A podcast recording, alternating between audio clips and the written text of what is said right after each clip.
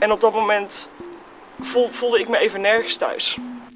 Dat je eigenlijk als elke dag met een soort rugzak van eenzaamheid over straat loopt.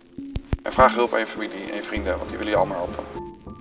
Ongeveer een kwart van de jongeren geeft aan zich wel eens eenzaam te voelen. Maar soms is het ook echt gewoon het gevoel van ik mis een gesprekspartner. Ik mis iemand waarmee ik mijn gesprekken kan voeren en iemand die me echt begrijpt. En maar liefst 1 op de 7 jongeren geeft aan zich wel eens sterk eenzaam te voelen. Was dat maar waar en konden we allemaal op stap en ergens zo goede vrienden gaan kopen, wat we nodig hebben. En dan is alles opgelost. In combinatie met een expert probeer ik erachter te komen wat de kern van het probleem is. En zo kunnen we samen een handleiding vormen. En vandaag luister je naar de handleiding tegen eenzaamheid.